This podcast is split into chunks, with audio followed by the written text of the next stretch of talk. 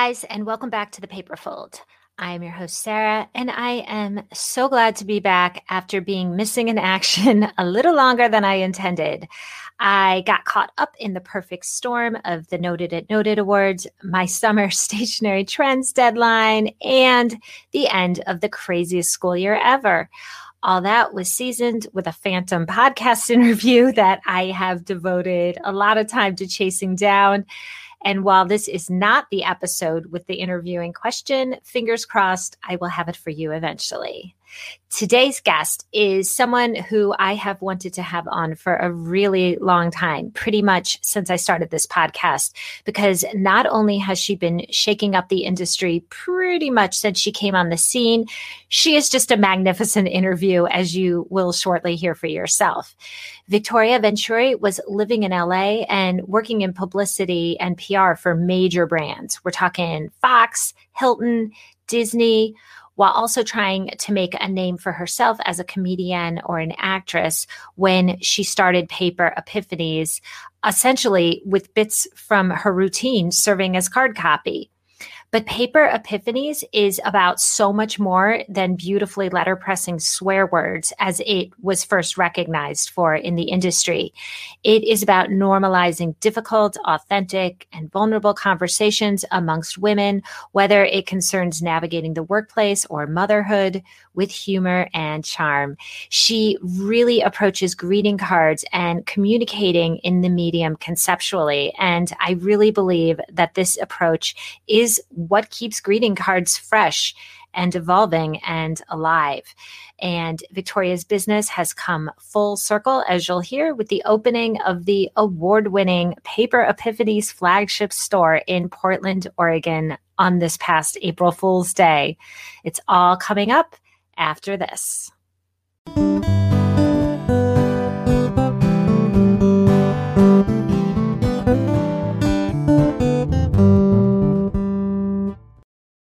Hey, paper peeps. So, by now, many of my listeners are familiar with the force of stationery nature, better known as Girl with Knife. But if you aren't, time to change all that. From the first moment I spied her booth at her New York Now trade show debut in 2019, I was smitten with this cutting edge range that the world was calling out for. We all just didn't know it yet. Everything is nimbly collaged to life, slice by careful slice by the talented and exquisite Alicia Castaldi. This stylish collection of cards, journals, and notepads that have sprung to life under this fashionista's exacting knife is sharp, snarky, sleek, and occasionally very sweet, just like that BFF who would love to hear from you right now. For that reason, whenever I get my hands on Girl with Knife merchandise, I hoard it and use it most sparingly. Alicia recently launched Gift Wrap, and if you're already a fan of her range, you're familiar with her patterns and quality, but these super thick sheets elevate any gift from off the rack to atelier. Her recent releases of Midnight Botanical, Rare Creatures, and Chasing Dreams bring the total styles that slay up to 10. And if you're like me and that you fall in love with a range and want to reside in that world, you're in luck. Alicia recently unveiled Knife House, which was one of the few good things I can think of that came out of 2020 that was when Alicia shifted her operation from LA to this newly renovated concept home in Palm Springs. This completely private, walled and gated estate features panoramic mountain views and countless luxe surprises. Take a tour through its magnificent blush pink doors at www.knifehousepalmsprings.com or find it on Instagram at Knifehouse Palm Springs good luck getting your jaw off the floor as you take in this perfect California adult playground. These glamorous digs are available for photo shoots, film projects, special events, and short term rentals. But just as importantly, all that exquisite Palm Springs flora and fauna have ex- inspired Alicia's soon to be released journal and notepads. She tells me that they're also expanding into home decor, which I, for one, absolutely can't wait to see. So now that you've glimpsed this wonderful world, you need this cutting edge lifestyle brand in your life. Find Girl with Knife in hundreds of shops across the US and half over half a dozen countries. Alicia and Girl with Knife have also been featured in New York Magazine, LA Business Journal, BuzzFeed, and of course, Stationery Trends. I've run her work there countless times. Alicia was one of our 10 designers to watch in 2020 and proceeded to live up to that designation when last May, two out of her three nominated cards took CHAP honors at the Noted and Noted virtual greeting card competition. Then, for our winter 2021 issue of Stationery Trends, Alicia designed the 10 designers to watch frontispiece for us. It is something else if you haven't seen it yet. Also, as of 2021. Alicia is represented by none other than the Daniel Richards showrooms in Atlanta and Dallas. Dan's eye is renowned in this biz, so his representing Girl with Knife is unsurprising, but it also means that this brand needs to be on your design radar stat. Check out this beguiling range at the recently refreshed girlwithknife.com. Right now, the theme is Season of Fierce, and I think we can all use one of those about now. I guarantee your stationery will slay.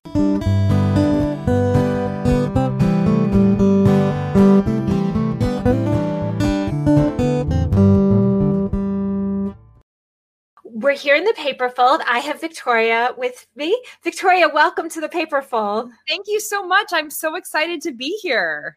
Well, it's so funny you say that because that like this whole time I've been doing it, like every time I saw you or like heard you quoted, I was like, I'm gonna have Victoria on. I just have to like I just have to get my ducks in a row.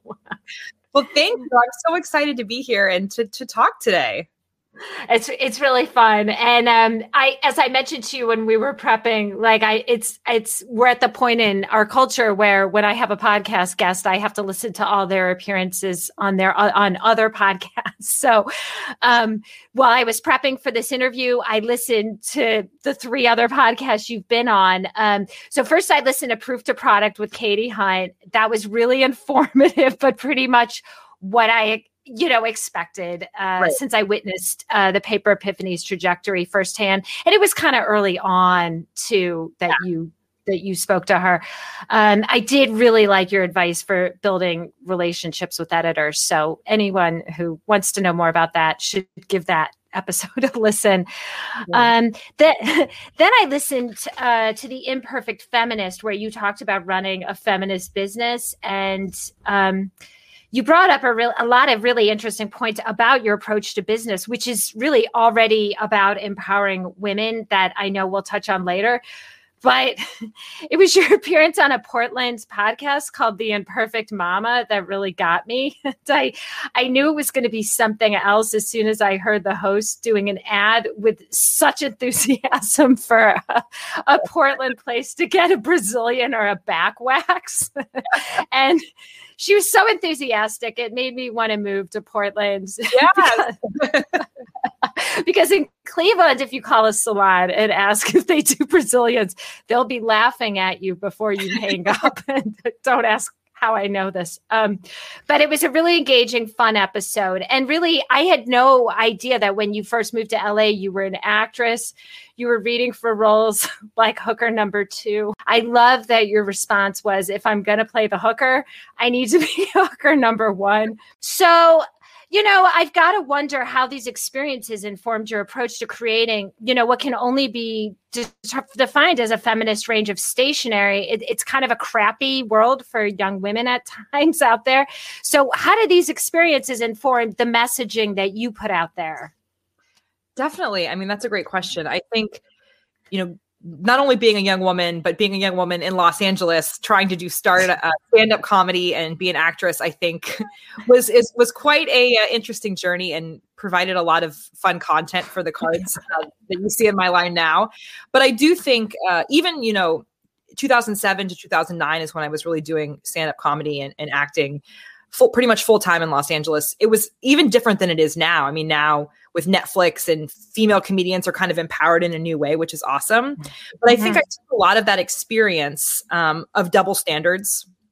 I think women are often told, like, don't be a slut or they're like but be kind of slutty so that guys will like you or you know you know don't be too feminist in business but don't look like a man either you know it's like you get all these mixed messages that women are given all day long about sex career you know marriage motherhood and so paper epiphanies is kind of that dichotomy of let's talk about all these double standards and let's just kind of have an authentic conversation. Uh, motherhood is awesome and beautiful and hard and messy. And I think for a long time, greeting cards were kind of liars. You know, we kind of just put what we thought was supposed to be on a card, what what marriage or, was be. Right. Or buy into these sort of like saccharine truths that our culture exactly. sort of put out for us. yeah. Like congrats on this beautiful journey into motherhood and a baby and beauty and happiness, which for some women that is, and for a lot of women it's not. And we definitely don't make cards for every single, you know, experience in life because that there's so many but we do try to kind of highlight some of those other ones and some of those double standards especially as women that we experience so that that journey definitely has informed a lot of the cards that we write so you've said with Paper Epiphanies, you want women to know their why, which I think is so cool. Um, so can you talk a little bit about creating this space where empowerment intersects with humor? Definitely. I think first of all, I think we need to laugh at ourselves more. I think we're all imperfect and messy. And I think our cards give women people, but most specifically women, an opportunity to laugh at themselves. Um, and our cards aren't mean. You know, I think some stationery lines do that well. You know, they are very right. um, they pick at you, you know, or they're they're making fun of your age. You know, all of our aging cards are age positive. It's more about let's laugh together at how fucked up this situation is. Or let's talk about the fact that this happened to you and it's so shitty and like why hasn't anyone just directly said this to you and i think there is this this intersection of vulnerability and authenticity that can be funny um that, that expression we have to laugh or we're going to cry i think we really play with that a lot and we kind of call out those moments that are really hard but uh-huh. be really funny at times too um, Absolutely. And that's like a very private thing that goes on between women that you sort of brought into this new format, which is like really shocking. Like it's a really, really revolutionary idea to me. Definitely. And I think I think when we started it, especially seven years ago, um, it was kind of like people would focus on the profanity, right? Like, oh, this card says fuck. And so that was kind of how our, our line was defined when actually it was much, much more about having a real conversation and not so much about just being profane. Um, and if you really know Paper Epiphanies and you read our cards, you can see that the copy is our strong suit. That's what we do best as we write. And we write in a way that brings people into those real conversations. And yeah, sometimes it's profane, but oftentimes it's vulnerable or just straight down the middle, you know, or humorous. Um, so it kind of runs the gamut of of different emotions for sure. Right, right. Well, like people were so shocked that you were letterpressing the word fuck, but really, what the shocking thing is the word fuck. I mean, now it's Now it's nothing. Like, sacrilegious, but now right, right, yeah, no, it was sacrilegious. But really, the more shocking thing was was that you were bringing this vernacular into this, you know, centuries old format.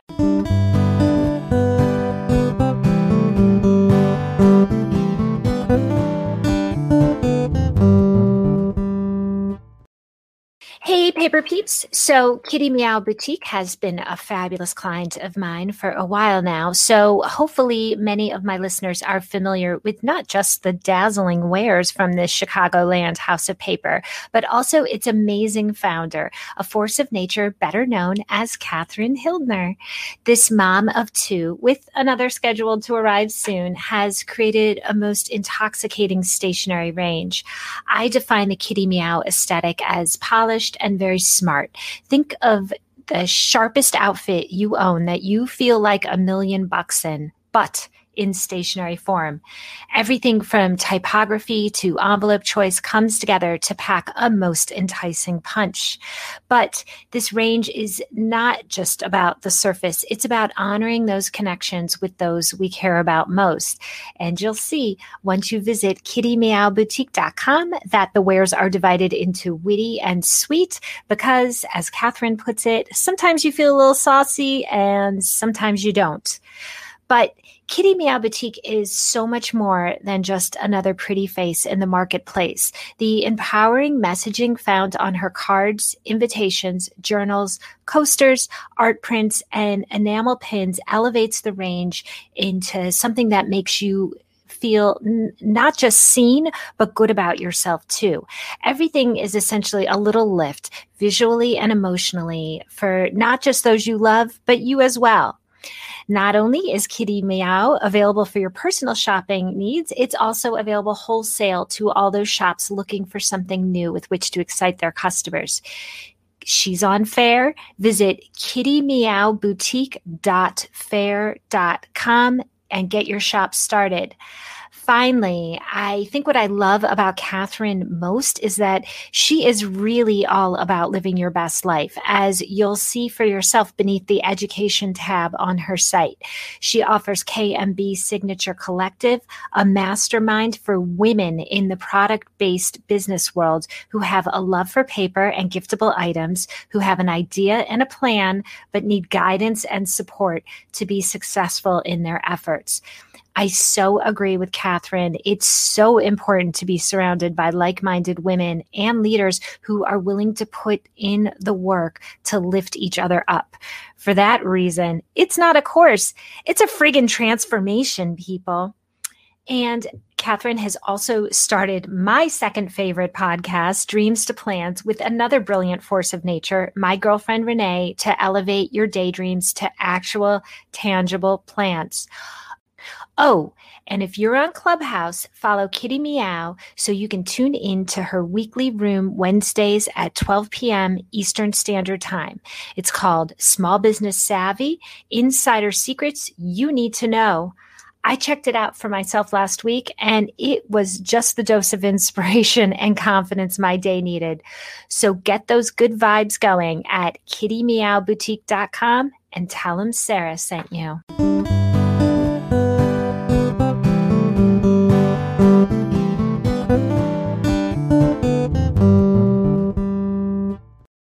So uh, my first thought, like when you first came onto the scene, when I heard your company name, no lie, I was like, great name but epiphany? Really?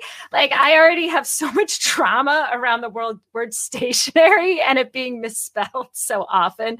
So uh, most people don't know what an epiphany is. Epiphany is let alone how to spell it. So like i want to know what kind of response you've gotten over the years. Do people get it? Were you explaining people how to spell it for the first three years in business? This is a great question. I was laughing when I read it. Um, my mother-in-law, bless her heart, um, loves to go sugar paper. Now there's a great name. why would why couldn't you think of a name like that? she loves to just say that. Like she says it at least twice a year, like just as a reminder that I failed at choosing the right business name. Um, no, I, I do. that was a great gift you gave her. Right? Forever, yes, she can use forever. it. She can pull it out of her hat. hundred percent. Um, you know, I think yeah, there's definitely pros and cons to the word epiphanies. I think spelling obviously is the big one. Um, I do, I do kind of secretly love the fact that we're asking people to rise to the occasion. Like, if you know our card line, you know that it's highbrow comedy. You know, it's it's deeper conversations. It's not for everyone, and so I think if I have to define the word epiphanies for you, I love I love it. Let me bring you into our world. Let let me tell you about our company. And, you know, I ghostwrite for a few other lines, and one of them is called Paper Rebel. And I was there uh-huh. for the uh, creation of that name. And I couldn't help but be a little bit envious, like Paper Rebel, like Jesus, like, fuck, it's so simple. You know, like it's just so simple. But then the more I thought about it, you know, our card line isn't simple. And epiphanies occur in all times of life, all occasions of life, these spontaneous ideas that you get. And I think it really allows us to not be limited in being just saccharine or just sweet or just edgy. You know, we have epiphanies every day um, for all different emotions. And I like that we have that range to write to. Absolutely, absolutely. And I mean, you know, in the circle of life that you're going through them at all times. I mean, you have two toddlers, or you have a newborn. Is your baby still a newborn? Yeah, four months. Yeah, four months. Four months. That's still a newborn. Yeah. That what you're going through with them is very different than what I, my daughter's about to turn 15, and I'm having all sorts of maternal epiphanies that I was not having when she was in diapers. I love how your name looks letterpressed on the back of your cards. Like it's a beautiful word to see letterpress. It looks the, the brand looks very nice. So I, I'm sorry. Go on. We've had a couple buyers come in and, to our delight, think that it was like, oh, we thought epiphanies might be religious. And then, whoa, it's not. So I love too that there's this little bit of like extreme dichotomy where like people might think it's like very, very, you know, soft or even religious. And then clearly it's not, it's not that kind of epiphany. so um, I love that you first got into letterpress when you were married because you saw a fancy invitation suite and wanted to do it yourself. Um, I've sort of come to consider those invitation flatlies paper porn. Like I think they just like get into brides under their skin and they can't stop. Like they're not happy until they get that suite. Oh, yeah. Um, so I want to hear about the invitation suite that you that took you in, and um, and then sort of like about the process of learning to letterpress um, that brought your range into existence. Yeah, um, it's funny. I haven't thought about it in quite some time, and now looking back, it was a very traditional, simple uh, Bella Figura uh, invitation suite. Um, just well, those you know, are gorgeous, quadruple thick, square just black and white letterpress. Um, but it was about five thousand dollars. Um, which now I'm like, yeah, let's. I can't wait to get married for our ten year. Let's do it again. But like, a lot of money, and at the time, you know, like we lived in a one bedroom apartment. Like that, there was no way in hell I was going to be able to afford a five thousand dollar wedding suite. And so I started researching um, local Los Angeles companies that would help you learn how to letterpress in order to get this invitation to design it at like a fraction of the cost. Mm-hmm. Um, and that led me to my printing kind of mentor, a woman named Mabel, who lives in Los Angeles and has actually mentored quite a few uh, letterpressers in the industry. Um, and she's got a um, line called La La Press mm-hmm. and mm-hmm. Lala. Um, and so she sort of brought me in and taught me how to letterpress print unrelated to a greeting card line. And my father was diagnosed with leukemia and died within two months, right mm. around that. So we moved our wedding up. And as a result, I never actually printed my own wedding invitations. Mabel did it for me because um, I, I, was in the hospital with him. And it became this kind of friendship that we had. And I was like, God, I I, I want to spend time with her again. And I, w- I want to also like spend more money with her to thank her for printing these cards that weren't even supposed to be part of the deal. And so I said, Hey, I have this some of this stand up material. I think I want to just do some card, turn these into cards. And as a result, I got to spend more time with Mabel and learn how to print more. Um, and that's sort of how Paper Epiphanies was born in that weird in between of loving wedding invitations and losing my dad and and having a lot of stand up material that I no longer had a use for. Wow wow so it, it kind of was an epiphany like you know when you're in that point in life when you're sort of shifting gears and finding what the next thing Definitely. is my dad going- was 61 when he passed and mm. i think i was at this moment in my life where i was like you know i've been doing publicity for 10 years i moved to los angeles to do something creative and press releases are only so creative. So I really wasn't, you know, maximizing or performing. And in LA, you know, you can't really just do stand up for fun. You can't do anything for fun in Los Angeles. Like if you're if you're doing anything remotely related to entertainment, you must be trying to be an actor. Like there's no other like now in Portland, I could do like an open mic night for fun and nobody be like, "Oh, so you're trying to be famous?" They would just be like, "Oh, you're you're you're trying to have fun, and this is a hobby." But it, there's no hobbies in Los Angeles. Right. It's such a crazy world. It's yeah. such a. It's yeah. it seems yeah. like like I've never lived there. I've only visited, and I'm more of a New York, so I never really feel at home in LA. But like, it's such a like, it's so intense. Like people are Very so and they're so much more serious in a way i think that people in new york aren't about the business and image and oh, like oh yeah it's like crazy. And so as a result, I had no creative outlet really for, you know, writing or stand up or, you know, performing because I wasn't at that point no longer trying to make a career out of it. I just wanted to do it for fun. And so writing cards kind of became that outlet for creativity that I had been missing. Um, and I was working full time for the first 15 months that I started Paper Epiphanies. Wow. Wow. That's a lot. It was a lot. A- it was uh, my favorite part of the story of that time of my life. I was like, I can do both. I had worked, you know, to get to this level. I was making six figures as a publicist. And, you know, I reached that point in my career where I had really great relationships with journalists. I wasn't like cold calling so much. I could call, you know, respected peers and, and, you know, I was on that level of publicity. Right. Right. You had sort of reached a point where you could kind of cool your heels a little bit. And that's why you were able to probably to do something right. So I was totally able to new.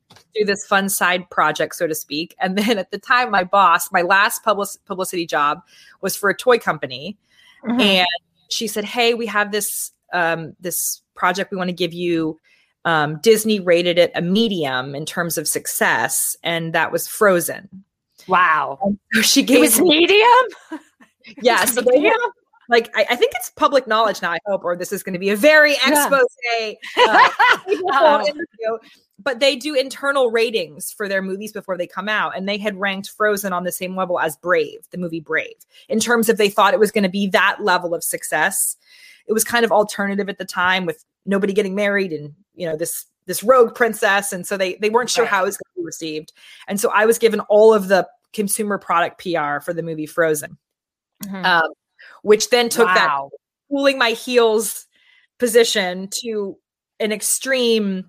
I was traveling all over. We had an Elsa doll that sang Let It Go in 20 languages. This is before I had children, so I didn't understand any of it. I was like, who the fuck wants this shit? Now all now I'm like, free toys. I wish I could go back in time. Oh my God. Oh my God. Yeah, so I actually think it was a blessing because I I ended up resigning from my job a lot earlier than I probably would have because it be, had become so demanding working on Frozen um, and having epiphanies, which was kind of really, you know, I had won the Rising Star right. award, and I had kind of hit this trajectory where the two just couldn't continue together, and so I resigned in October of 2015 from my publicity job.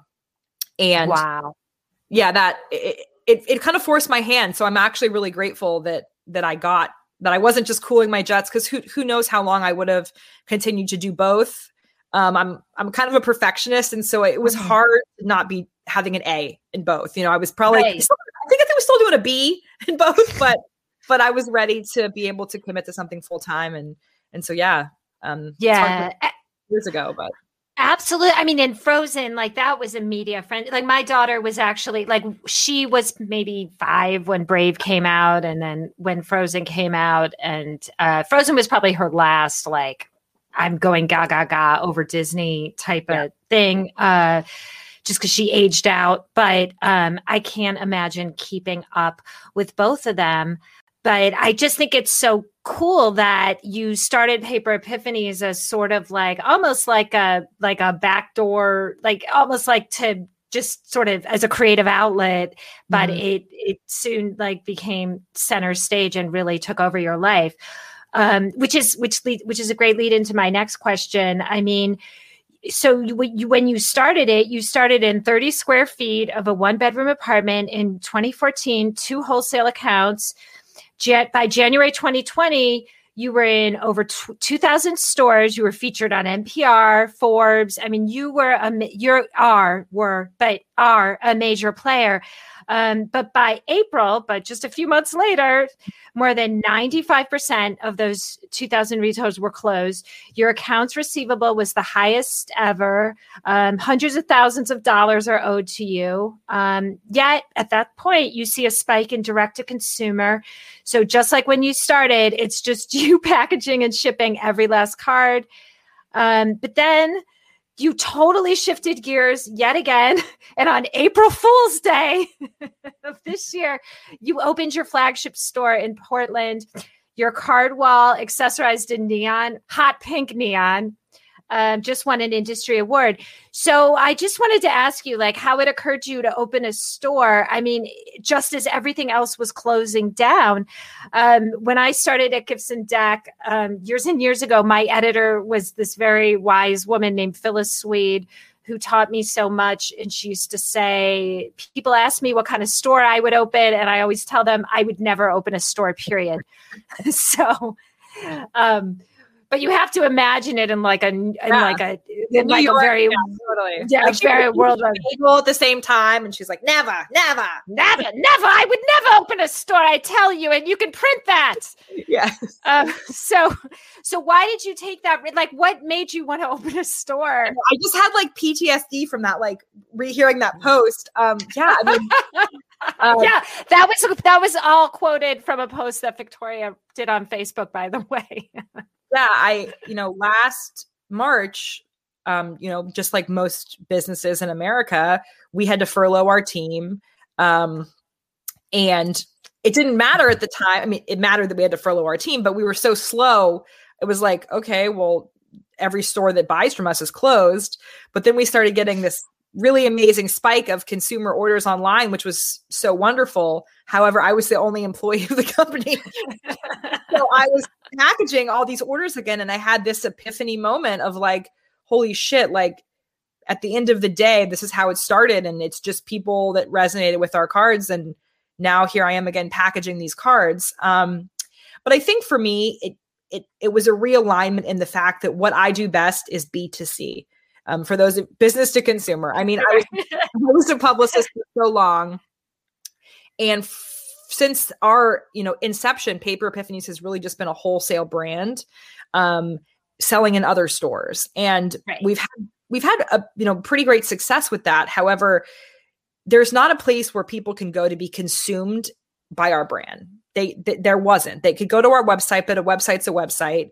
They could go into Paper Source, you know, which you know had seven of our cards, or maybe one of our like best cult retailers that would carry 30 of our SKUs. Okay. Mm-hmm, but we mm-hmm. have over 500 SKUs. Like, where could people go to be immersed in that brand? And so I always, I don't say always, I, I never, a lot of people are like, my dream one day is to open a store.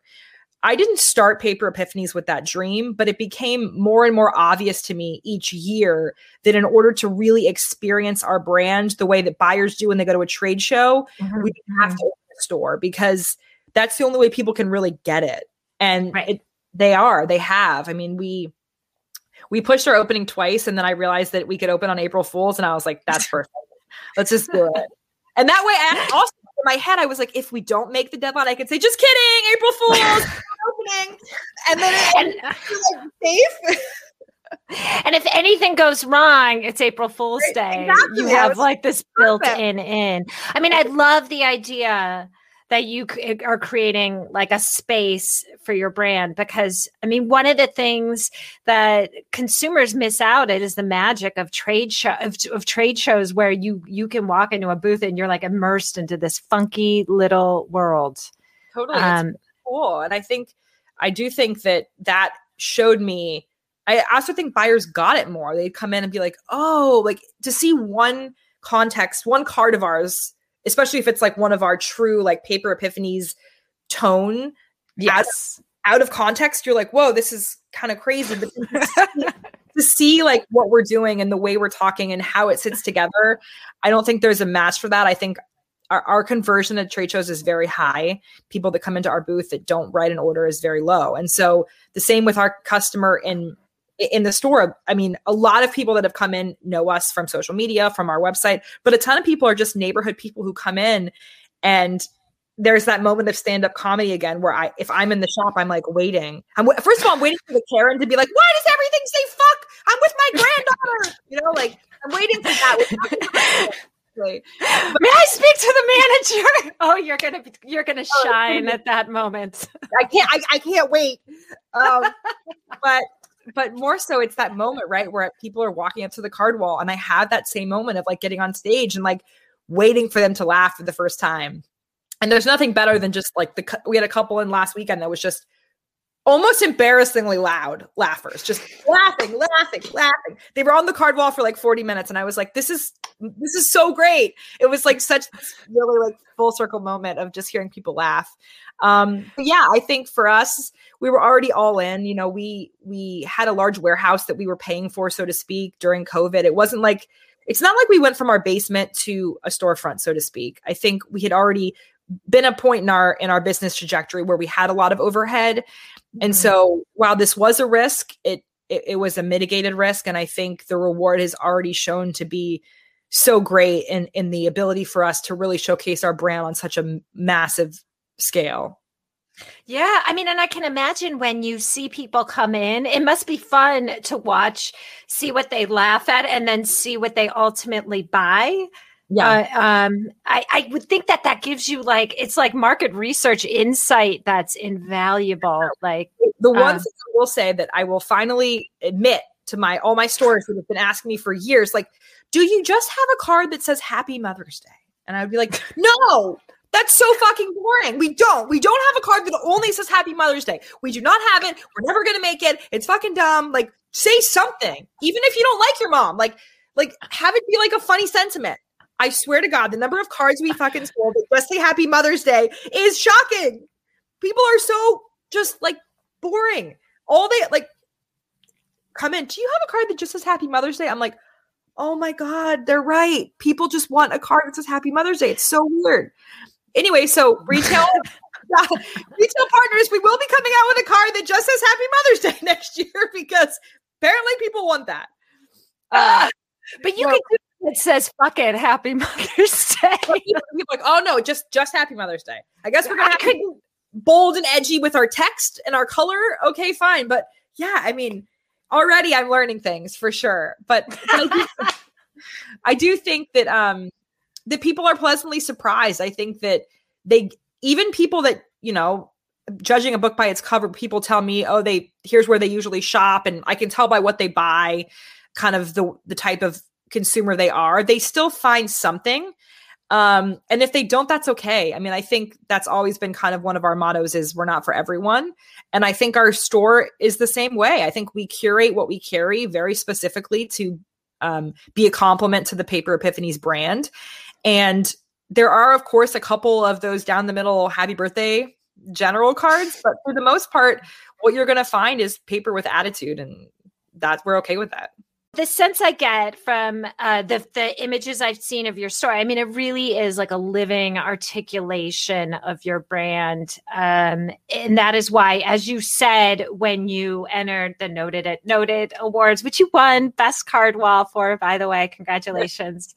um, you said there's there was like a field where you can kind of like describe this whatever it is you're entering, and you just put in the field people are losing their shit over it um, which I thought well, was great. I realized we were going to do this beautiful post with all the like finalists, and it was like wood carved, amazing this, and I was like, people are losing their shit over it. I was like, well, I mean, that's kind of our brand anyway, but I was like, wow, I really I it's I think it's great. I mean, like it's such a powerful seven words to describe.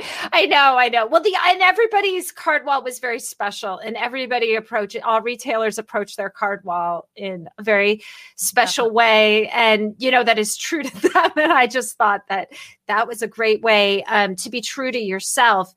Um, and I mean, like, I love that you surrounded it in pink, ne- hot pink neon. I mean, like, I'm a big fan of neon. Is that somebody fell in love with old New York? You know, anyone who loves old New York loves neon because it disappeared. So I just thought that was such a great choice.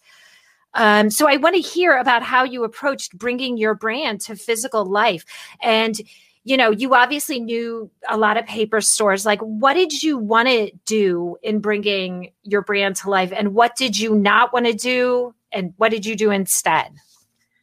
Great question. I mean, I think to begin with, we worked with a company called Mandy Rigger Interiors, um, who knows all the specifics of like how to build a wall and things like that.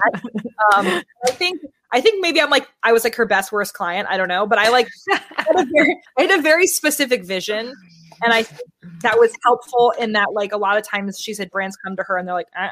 like they they they're starting their brand for the first time or something and they don't have and I was had a very very specific sense of what that I wanted. That was not that was not your problem. yeah, that was not our problem. I was like, this is what I want. This is where the card wall is going to go. This is what I want, you know. But she helped kind of be like, okay, well, this needs to be this high, and and and and helped helped uh, with our choices in terms of like, let's not make it look like a porn store And that was actually a conversation we had often, surprisingly enough, because our colors are pink and black. And so very quickly it could have been like a porn store.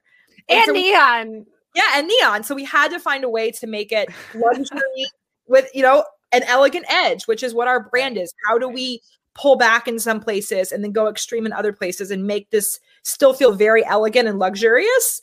Not like a porn store. And we do sell vibrators right. as well. So we had to be very careful. no, you could easily like make a wrong left turn and end up in like Times Square 1972. um, and I think the choice that we ultimately made to not, uh, for a while, we were toying with the, the, there being neon words over the card wall. And I think when we kind of started making the neon more of an architectural element and letting the card shine and and you know leading with the product and the brand i think always helped bring us back to kind of home um but I I knew that I wanted to curate our store by color. I knew mm-hmm. that um, I wanted to work with uh, almost all female owned brands.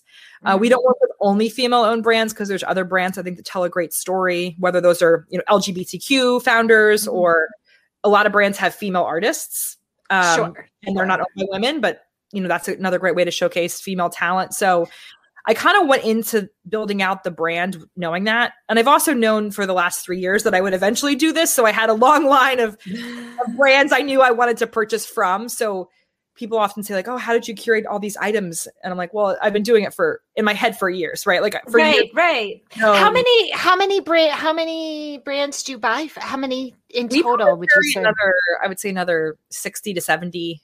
Um, yeah, that's a that's a nice mix. Brands, but yeah, but I mean, you've been at shows. You certainly have gotten to. I mean, you've gotten acquainted with people that you wanted to carry, and just acquainted with different visual aesthetics. Definitely. I guess. Yeah, I mean, our number two category is books, which I think is mm-hmm. rare for stationery stores in terms of yeah. a lot of people carry like gifty type books, but not like true. Like we have a lot of actual books, like fiction, nonfiction, coffee table books. Um, they're all kind of related to um, paper epiphanies in some way in terms of the tone or or what they're touching on. Um, but we do carry a lot of books, and I think that it feels fresh when you come into our store. Um, I think I created a video for Noted, a brand video, uh, uh, talking about our brand. I don't know if you happen to see that. No, uh, I'm gonna have to. Yeah, but I mentioned in the video that um, when we were sourcing for Paper Epiphanies, we came across a lot of dog shit, and as you can imagine, it was a polarizing video. Um, the Greeting Card Association messaged me and loved it, and then used it as a sales tactic and, and signed it president of cards that kind of look like dog shit but also pop up. Um, to uh, George, George said that. That's so funny. And I actually did buy his cards for the store after that when he showed me some female artist cards. Uh, it was a great sales tactic. But this was the wait, I got this is I'm showing you a card that George sent me after the noted and noted awards. Like you haven't lived until you get a card from George, who's like a very yes. well brought up Southern person that says, "Bitch, please." I'm wearing off on him. I was his mentee a few years back. Um, and so we we we have a special bond, George and I. But um, the video was polarizing. And I think it's funny because if you know Paper Epiphanies, it, it wasn't that polarizing. It's just kind of funny and edgy. But I think it was the fact that I was called, and of course I didn't name any names, but yeah, I did find a lot of dog shit when I was sourcing for the store. And I think that just reiterates more the fact that what we've curated for our shop is beautiful and high quality. Um, but yeah, I also uh, said that we don't carry enamel pins or iron on patches, which also was polarizing. Uh, that's very controversial. it's not to poke fun at any other brands, but more so to, to just say, like, I think we have a really clear vision. We don't sell makeup, we don't sell jewelry, we don't sell enamel pens. Um, and if we do, awesome. There's a ton of stores that probably make a ton of money on that. It's just not what we do. And so I think having that very distinct editorial eye for us, for our brand, is kind of what is making our shop different than a lot of other shops. It's so important. It's, I mean, you obviously will come in knowing what a brand what your brand is but i mean i see it in retail in stores i shop in locally and even at shows where people just shop for themselves eh, like what you like was not necessarily going to be what will sell and you know you curated a you know a brand and an aesthetic and you know you're only going to sell what speaks to that um and i i love it i um i yeah. i mean I really get bored in a store that's not like that. Like I was so excited to go back to stores and like if I go into a boring store, it's like insulting. Like, come on, come on. I sat at home for over a year. Like this is all you have for me. yeah, people have been I, I do think I'm curious to see how long the footprint changes because people will spend a long time in the shop. And I think mm-hmm. that's more of like a post-COVID fatigue versus the actual normal consumer behavior because people come in and they're like, oh, I've been inside for like a year. And they just like look at everything because they're just so happy to be like out of their homes. So I think we will see maybe the, the time frame shortening. But yeah, I think people people like to have a different experience. And going back to your editor who said she would never open a store, I think, yeah, I'd never open one of those stores either. Like do you sell baby clothes or blenders? Like, what's happening? Right, I'm very right. confused. Like, do you, have a card that just says Happy Mother's Day? um, yeah. Uh, yeah. It's so funny. Um, yeah, I I think you know, I feel like I feel like all stores should be super special at this point. I know when I walk into which when I walk back into a trade show, which I cannot wait to do, but the days when I always walked into a trade show, there was always a part of me that was like 80% of this is landfill. Like 80% is just not thought out, not well designed, not well made. Thank you. No, also known as dog shit. exactly. Exactly. And like, I really feel like I will, if my life's work could be just making, just raising the, the product and ha- putting less dog shit out in the world, like I will really have succeeded. and I think, you know, it doesn't, it's not necessarily about money. You know, our, we've never had larger than a 10 by 10 booth at a trade show. We've never had one of those huge, big, fancy booths, but it's just about the quality of your product and the edit, you know, the editorial eye and curating and and and having that specific point of view. That's what makes it not dog shit. You know, it doesn't have to be this glory. I mean, I hope one day we can have a glorious booth with a couch and all, all that stuff, but we've never had that. So it's, it's not it's not just about you know having the biggest and the best, but just having to your point like something that's that's well thought out and beautiful. And um, it really you can really tell, especially as a buyer now. You know, I can I'm I'm shocked at the quality control of the stuff that comes to to our shop, even from brands we've ordered from. You know, it's just and it doesn't need to be pretty; it just needs to arrive not broken. right, exactly. Just send it like it looked on the shelf. That's exactly. All. It's totally fine. Wrap it up in some stuff and just get it to me not broken. so, you know, you have always known your brand so well. And I know we touched uh, we touched on this a little bit, but I'm wondering if you do um, see this the industry a little more a little differently now that you are a, a, retailer. Like are you are you walking any shows this summer? And it, do you think you will walk it differently than you would have when you were just a maker ju- not just a maker but you know just wholesaling? Yeah um definitely. We're gonna we're gonna be at Shoppe Object in september as a buyer not a cool. not um going to do any trade shows this year on the wholesale front. Um, but yeah, I think a I'll always be looking with an eye in terms of like what we could carry in our store. Um, and then you know I've I guess I guess the industry seems a little more competitive now. I don't know. I think we always pride ourselves on you know being an industry that shares knowledge and um, you know kind of is inclusive in some way because in a lot of ways cards are brand agnostic. You know. Mm-hmm buy a card because it resonates with them, not because it's made by Paper Epiphanies. That's just a right, fact. Right, right. And I've always loved that about our industry that we're so friendly and. Yeah. And so I think that I think uh, owning a store now has a different competitive feeling in that not from the industry but from other stores or other you know retailers in, in portland or just globe nationally i can just kind of sense a little bit of like we're coming for you because we are. right. Right. Well, everybody is selling differently. Some people are direct to consumer. Some right. people, like, you know, you're a maker, but you just open your studio for a couple hours a week. You, you know, everybody's doing it all differently. And there was a time at stationery show when all the buyers were people who had had these stationery shops for 50 years and had been doing their business the same way. Yeah. Um, as, and as always. A very specific vision in in some ways disruptive um, to the industry is kind of a little bit like it makes people just kind of be like, well, what are why why are we doing what we're doing? And I think that's a great question to ask in any industry. Like, why? What is your why? Going back to that, why are you? Why did you open a store, or why do you want to carry our line? And I just think you know each day that goes on, we we further refine that vision, and and we're just really excited to continue growing the brand. Absolutely. Absolutely.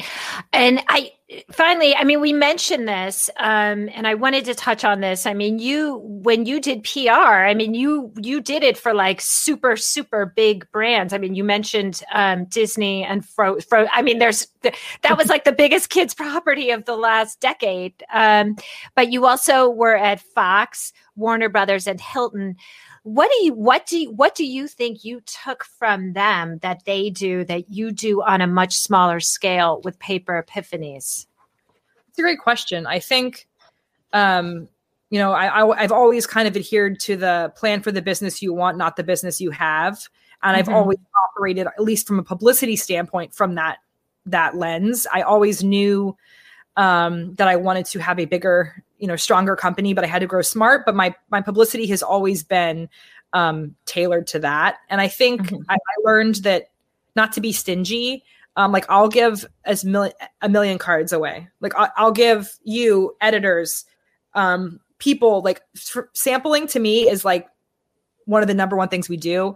I'll send 50 cards to a store that I want to get into. Um, and again, that that's come with, you know, time and money. Time, yeah.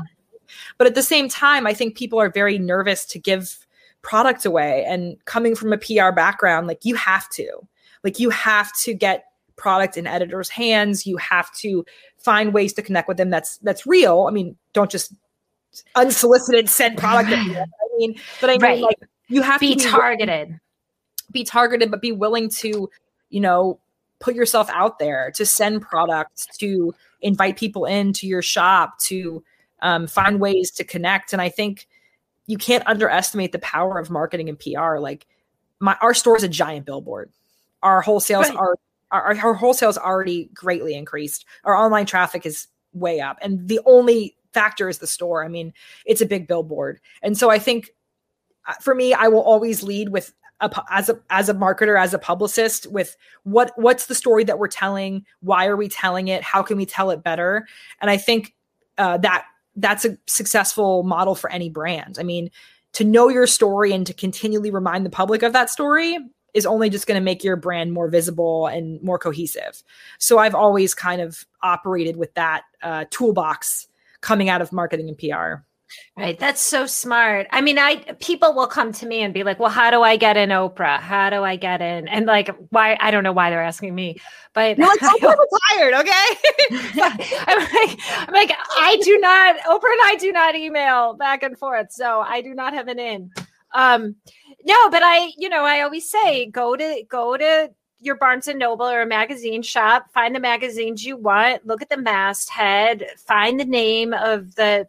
Sometimes it's the market editor, sometimes it's you know they'll call they, they'll have all different names, but you know if you look in the magazine, you find the person, you get their email, you reach out to them, and you start building a relationship. You don't like send blind, you know, contact at cosmopolitan cos dot com. Contact. The worst is like you know like when I would train like assistants under me, you know, know someone's beat. If they're like the food editor, don't send them a fucking card. Like that's just gonna right. make them angry. Like right. find out what they write about, find out what they care about. They're human, they're people. They also have deadlines. Like, and that's what I said on, you know, proof to product, but right, like make their job easier. Also, publicists have great ideas sometimes or brands have great ideas. Share that with the journalists. Maybe that's something they'd be interested in writing about. And it's not about your brand. Like a lot of times, you know, that Marie Claire article that came out um, a while back, which we were a, a, big part in, that is an amazing reporter who kind of was just tossing around an idea. And I helped kind of develop that idea and like,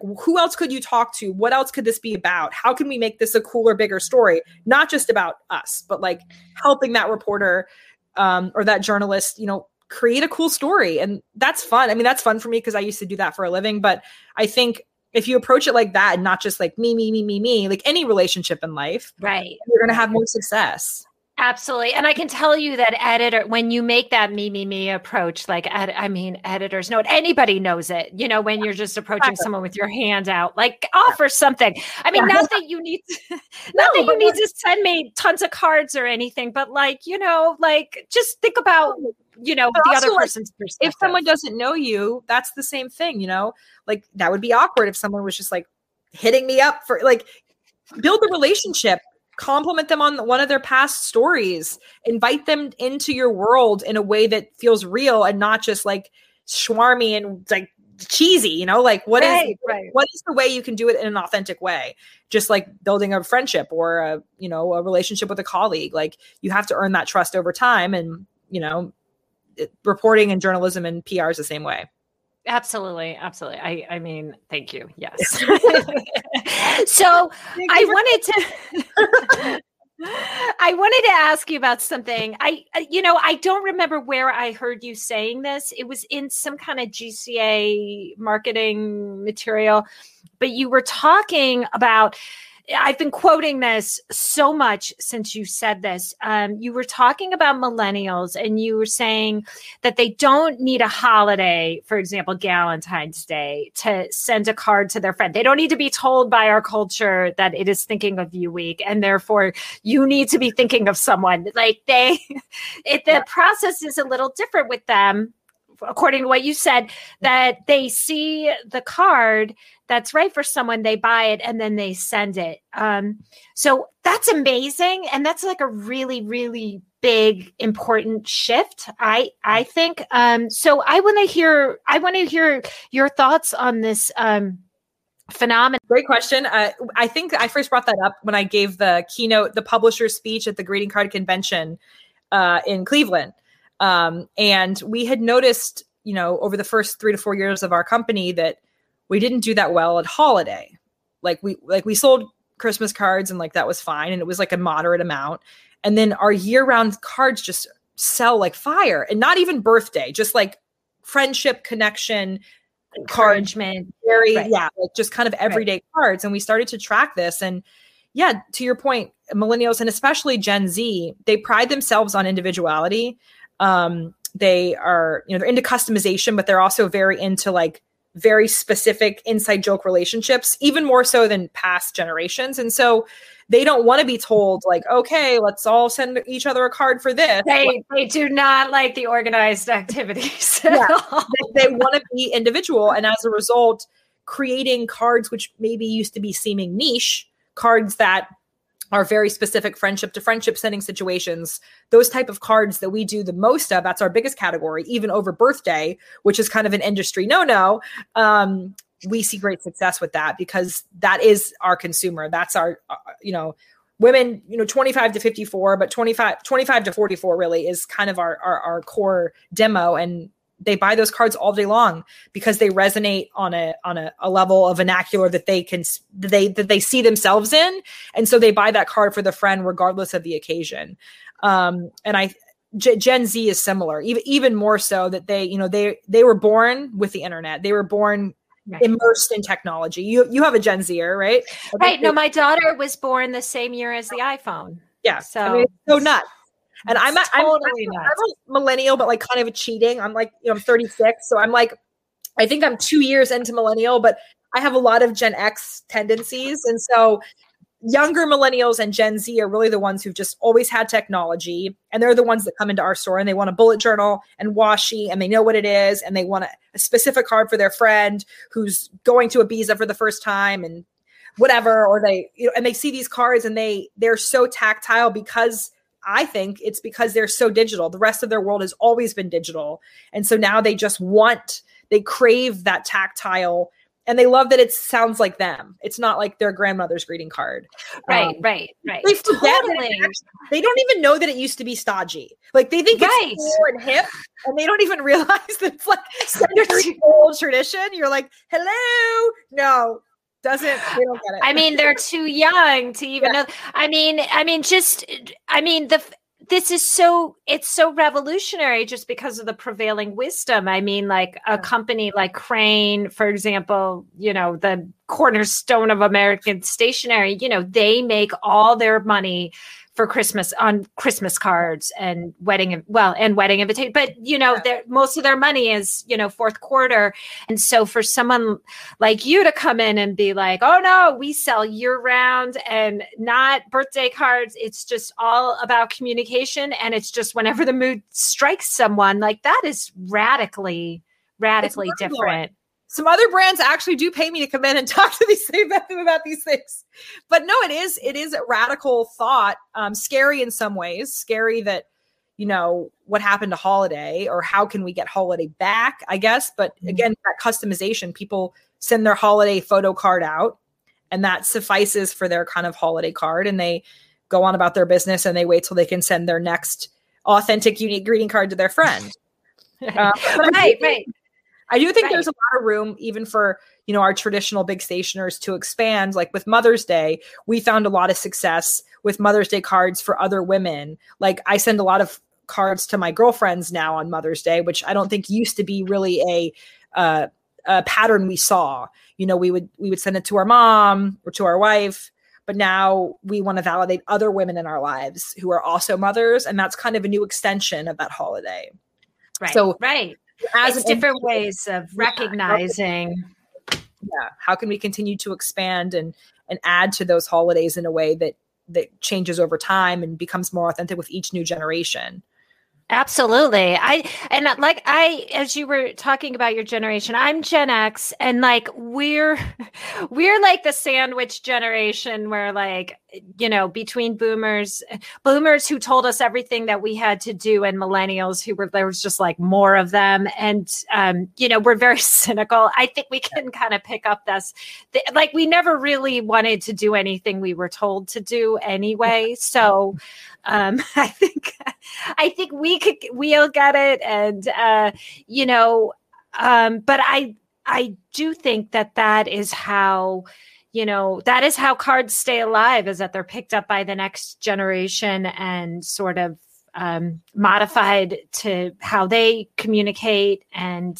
you know and then it it just keeps evolving um, I mean, I I think it's great, and I think there's room for everyone at the table. Uh, judging the Louie every year, and I judge the Louie. I'm like, I wonder how many of those cards I'm going to see with like the long rhyming verses in them.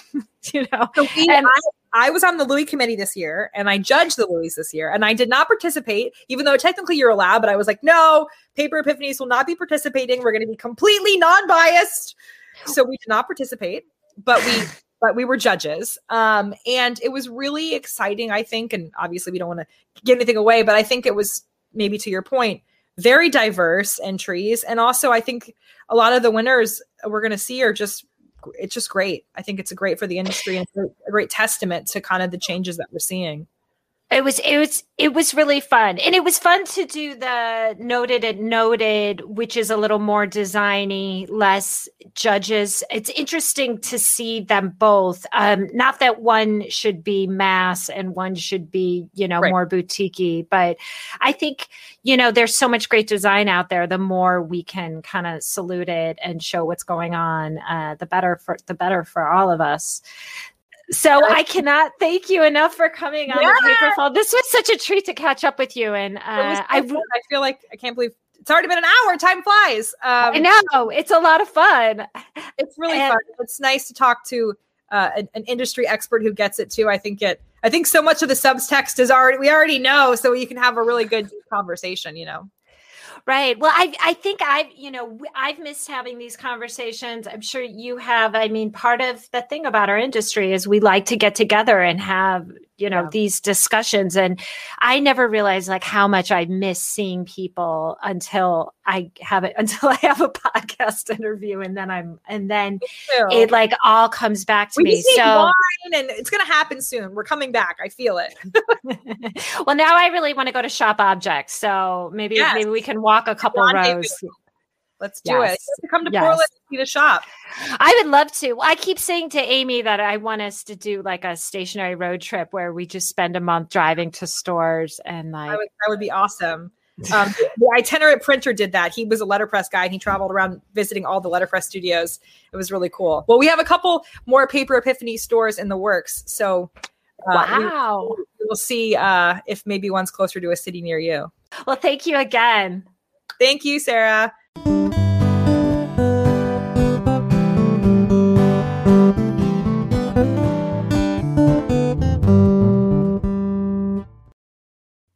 Thank you so much, Victoria, for coming on the Paperfolk. And thank you so much for listening.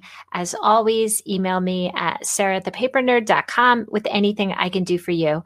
And if you're liking what you're hearing, please subscribe and leave me a good rating and review. I can't tell you how much that helps. Thank you so much, Paper Peeps. Please stay well.